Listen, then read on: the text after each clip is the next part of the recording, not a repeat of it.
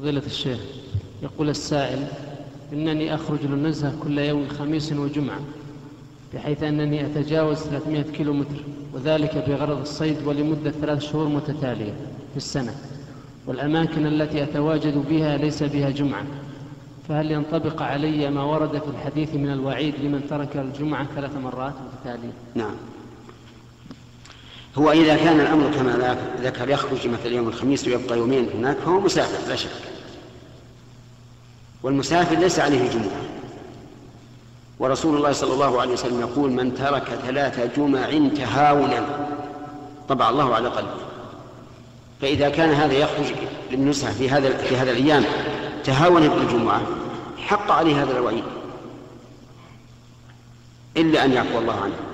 وأما إذا كان يخرج لغرض صحيح للصيد فلا حرج عليه.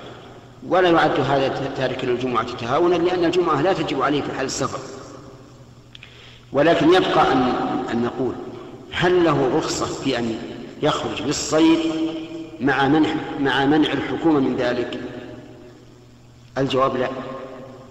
ما دام المنع باقيا فإنه لا لا يحل له مخالفة الحكومة ولا يجوز أن يصطاد. لكن إذا كان في الوقت الذي ترخص يرخص فيه بالصيد هذا لا بأس به كما سمعت في الجواب. نعم.